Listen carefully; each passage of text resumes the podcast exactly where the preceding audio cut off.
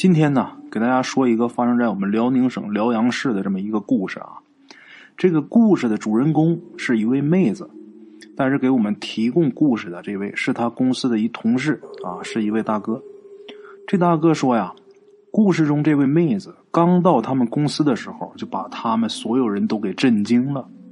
原因是因为啊，这个妹子关于评书中所有人啊这些名字，一些大侠的名字啊，那是。一张嘴就一串一串的，啊，非常熟。那么这个妹子她自己说，这些啊，她都是从小跟她哥学的，啊。她小的时候啊，她亲哥哥大概七八岁的时候，那个时候他们的父母都很忙，忙着工作干活赚钱养家，白天呢就把他们兄妹呀放在他爷爷奶奶家，他爷爷呢也得下地干活，主要是奶奶照顾他们。他奶奶呀，腿脚还不方便，除了像做饭什么这些必须的，其他的啊，只要两个孩子在院子里边，在安全的情况下呀，这奶奶基本上也就不管了。自己呢，在屋里边啊，缝补点东西啊。当时啊，奶奶家养了很多鸡鸭鹅狗猫之类的，这老太太呀，害怕这些动物伤到这个故事中这个妹子。那时候这个妹子很小啊，所以啊，这个奶奶就让他哥。照顾他，他哥也很喜欢这工作。那时候农村小学呀，下午将近三点钟才上课，正好那时候这个妹子啊，她十来个月大，他妈呢，呃，放下她去上班的时候啊，这孩子是六个月。他哥那个时候，在他妹妹六个月的时候就开始正式的接手照顾她。啊，妹子说呀，她的噩梦啊，从那时候就开始了。啊，家里边啊，曾经有个亲戚。去这个城里边，回来的时候给他哥哥带回来一玩具，什么玩具啊？一个小皮球，不大一小皮球啊，花花绿绿的，比这个乒乓球啊稍微能大一点，没多大。他哥哥高兴坏了，拿着这东西啊就当暗器练。为什么呢？因为当时奶奶家没有电视，那会儿就一收音机，每天他哥呀就弄这一收音机在那听评书啊，评书里边各种大侠会使什么暗器啊啊。他哥听得来劲儿，听得来劲儿呢，弄这一球小皮球，就拿着这个当暗器玩那么拿这个当暗器打什么东西呢？当然是打这个院子里边各种动物啊，练暗器嘛。可是啊，由于他哥那时候实在是太小，这院子里边啊，除了鹅以外，他谁也打不着。那鸡鸭鹅狗猫也就鹅笨点啊，其他的那么灵活，他真打不到。但是这鹅虽然它能打到，它也不敢打，为什么呢？因为这鹅太野蛮。之前我讲故事的时候也提到过，这大鹅拧人啊，一打这鹅，这鹅是真不干呐啊！这回好了，他开始照顾妹妹了啊。他妈妈去工作了，妹妹归自己照顾。妹妹那会儿啊还不会走道呢，就坐在这个小床上，那还不是一打一个准儿，是吧？行，我打不着洞，这回我打你吧，啊！但是呢，每次打都得把他的妹妹给打哭了。等他妹妹哭了，他奶奶从屋里边走出来的时候，他哥早就已经把这小球给收好了。然后他奶奶就认为呀，这个自己的孙女爱哭，他没想到是自己的孙子打的。那么说，小孩啊。适应什么就是快啊！前几天这个妹子，她哥打她，她还哭呢。到后来就习惯了，就不哭了。他哥呢，最喜欢拿这小皮球打他妹妹的头，面朝前的时候就打脑门啊，背对着他的时候就打后脑勺。为什么喜欢打头啊？因为脑袋硬啊。这个橡皮的那小球啊，它有弹力，一打头弹回来都不用跑过去捡。如果打在身上啊，它弹不了那么远。啊，就这样，他妹子这噩梦就一天一天的这么延续着。等过一段时间呢，这妹子学会走路了，摇摇摆摆的走啊，他哥就开始练习打移动目标啊。反正这么摇摆着走，走的也慢。他哥这一手暗器练的啊，这手活练的，随着他妹妹逐渐的长大，他哥这个技术是越来越精准啊，练的越来越炉火纯青的。啊，在这个妹子的老家呀，有这么一说法啊，小孩在学走路的时候，就是五岁以前呢，每天走的越多，这家里人那就越高兴。当然，出于这个安全考虑啊，有人带着是最好的。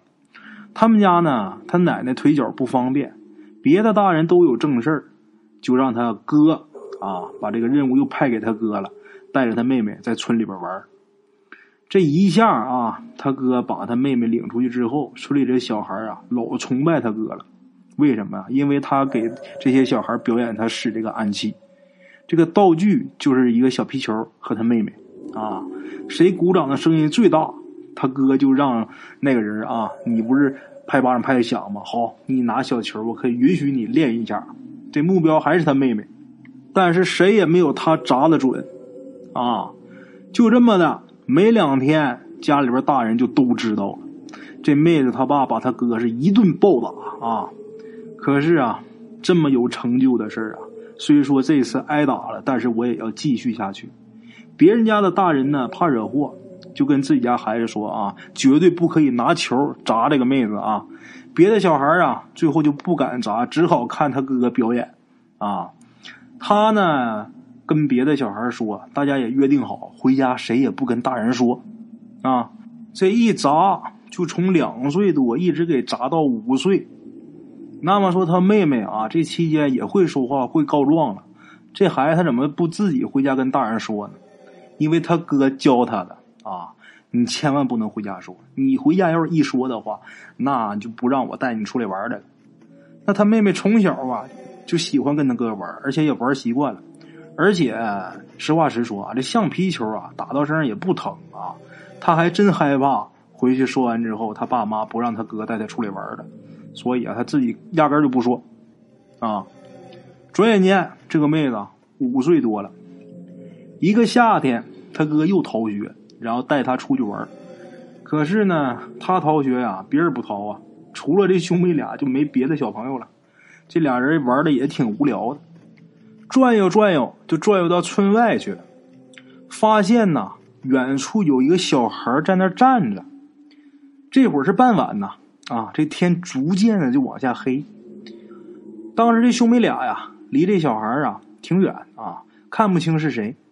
但是估摸着肯定是附近这几个村子的小孩啊，这几个村子的小孩基本上他哥都认识，他哥就跟他妹妹说：“说咱俩呀偷偷跑过去吓唬他一下。”他妹子挺高兴啊，然后他哥指挥他妹子啊说：“你呀从侧面包抄啊，你从侧面过去。”他哥自己先跑到离那个小孩近的地方啊，这时候啊那个小孩还是背对着他哥呢，他哥呀跑到一棵树后。啊，打算让他自己这个妹妹从侧面跑过去，吓那人一跳，啊，然后自己呢再用小球砸这个人一下。这个时候啊，他距离那个小孩啊大概十几米，就他哥啊距离这小孩大概十几米。那个小孩一直没有回身，他觉得呀完全可以啊完成自己的计划。他妹妹这时候啊从另一个方向过来，人小嘛，腿也短。等他妹妹离那小孩能有七八米的时候，那个小孩啊侧过身来了。这妹子他哥呀吓一哆嗦，为什么呀？这个小孩啊笑得非常的欢畅。最可怕的是啊，这小孩两个眼睛是两个大窟窿。他哥的第一反应就是这他妈是鬼。他妹妹还不知道呢，那他妹妹岁数小啊，也没看见这人的脸，很兴奋的冲着这个鬼就跑过去了。这时候他哥想冲出去救那个妹子，但是他哥不敢啊。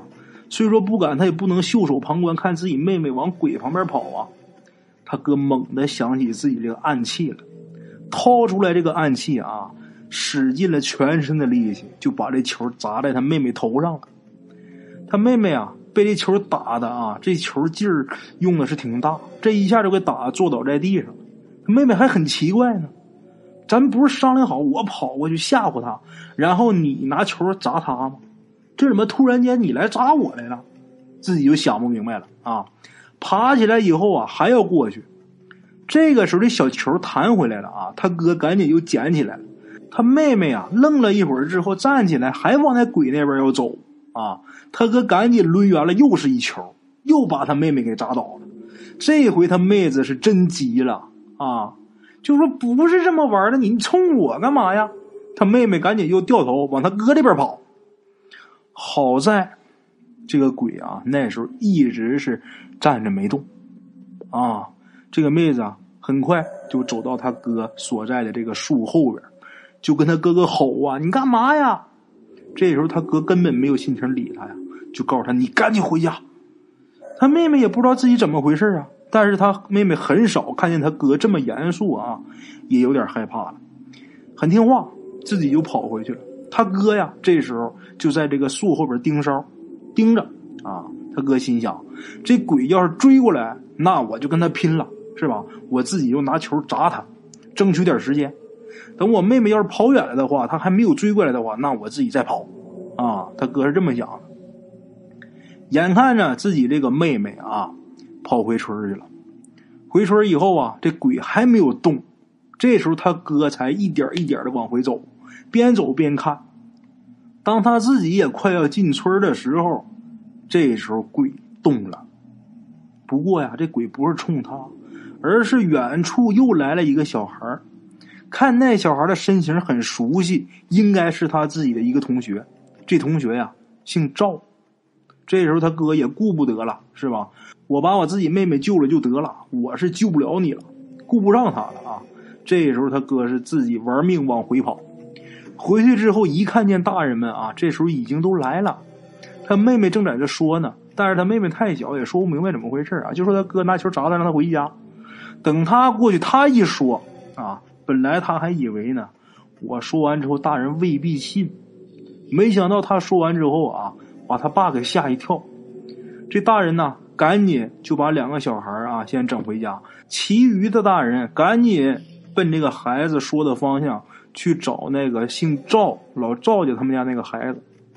等大家呀这些大人到那个地方之后啊，发现这个孩子不见了，然后大家开始到处找，最后啊在村外一个小河里把这孩子给找到了。等找到的时候，这孩子早死了，啊。后来呀，他们长大以后，他们家人才告诉他，当年他跟他哥哥看见的那个小孩啊，那个小孩啊早就死了，是他爸爸小时候他们村里的一个人。这小孩是被他自己亲妈把眼睛给挖出来之后给活埋了，死了之后啊，闹了很多年的鬼，后来逐渐才安静下来。因为太惨啊这个事儿，所以说村民呐没有跟孩子说过。这都是他们长大以后了，这才敢告诉他们啊。这妹子说呀，后来那个鬼呀，怎么回事？大人怎么处理的？他现在不知道。就即使现在长大了啊，跟跟大人问起这事儿的时候，大人也都是闭口不提了啊。到底这个鬼后来何去何从，还真不知道。